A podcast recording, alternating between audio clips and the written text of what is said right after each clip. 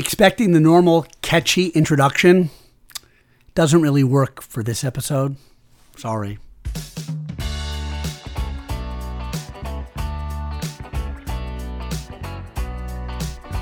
Rabbi E in three, two, one.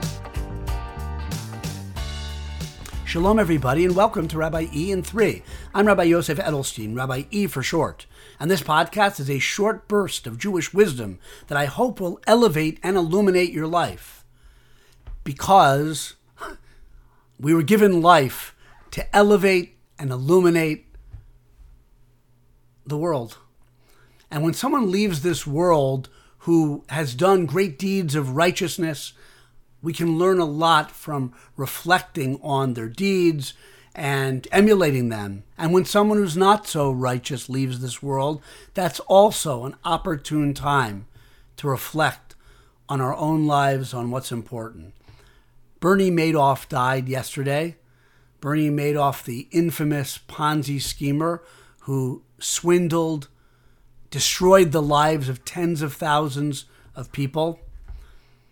And it might not be the most glamorous podcast episode, but I really think it's important to reflect a bit on his life and on his legacy, if you will.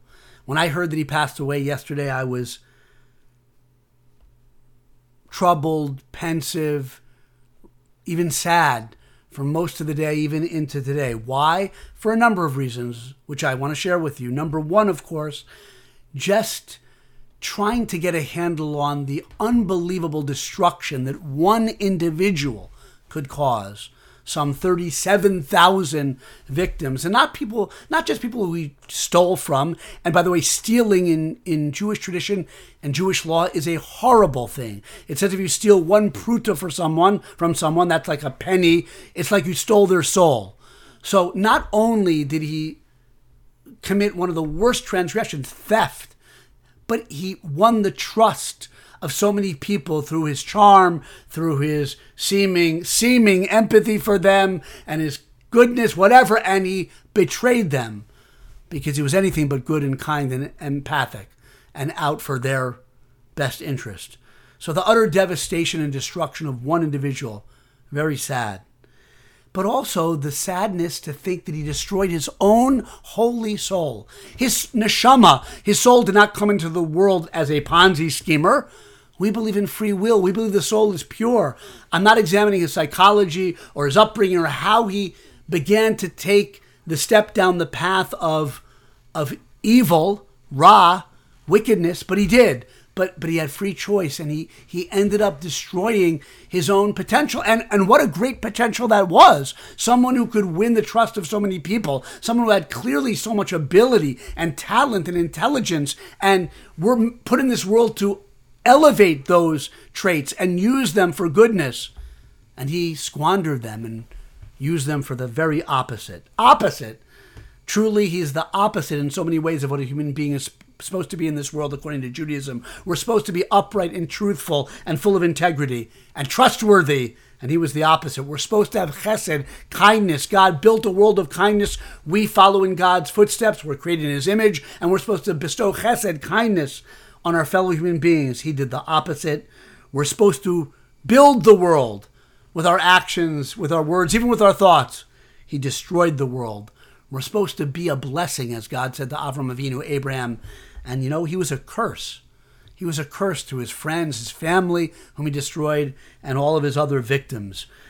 The highest mitzvah, perhaps, in the whole Torah for the Jewish people is to be what's called a Kiddush Hashem, sanctifying God's name, making God's name and Jewish values and Torah wisdom and values beloved and elevated in the eyes of humanity because they truly are a source of light and blessing. We're supposed to be a Kiddush Hashem, sanctifying God's name. And I'm sad to say he was a Chilul Hashem, a desecration of God's name. So, we can learn from him. We can learn how not to live our lives.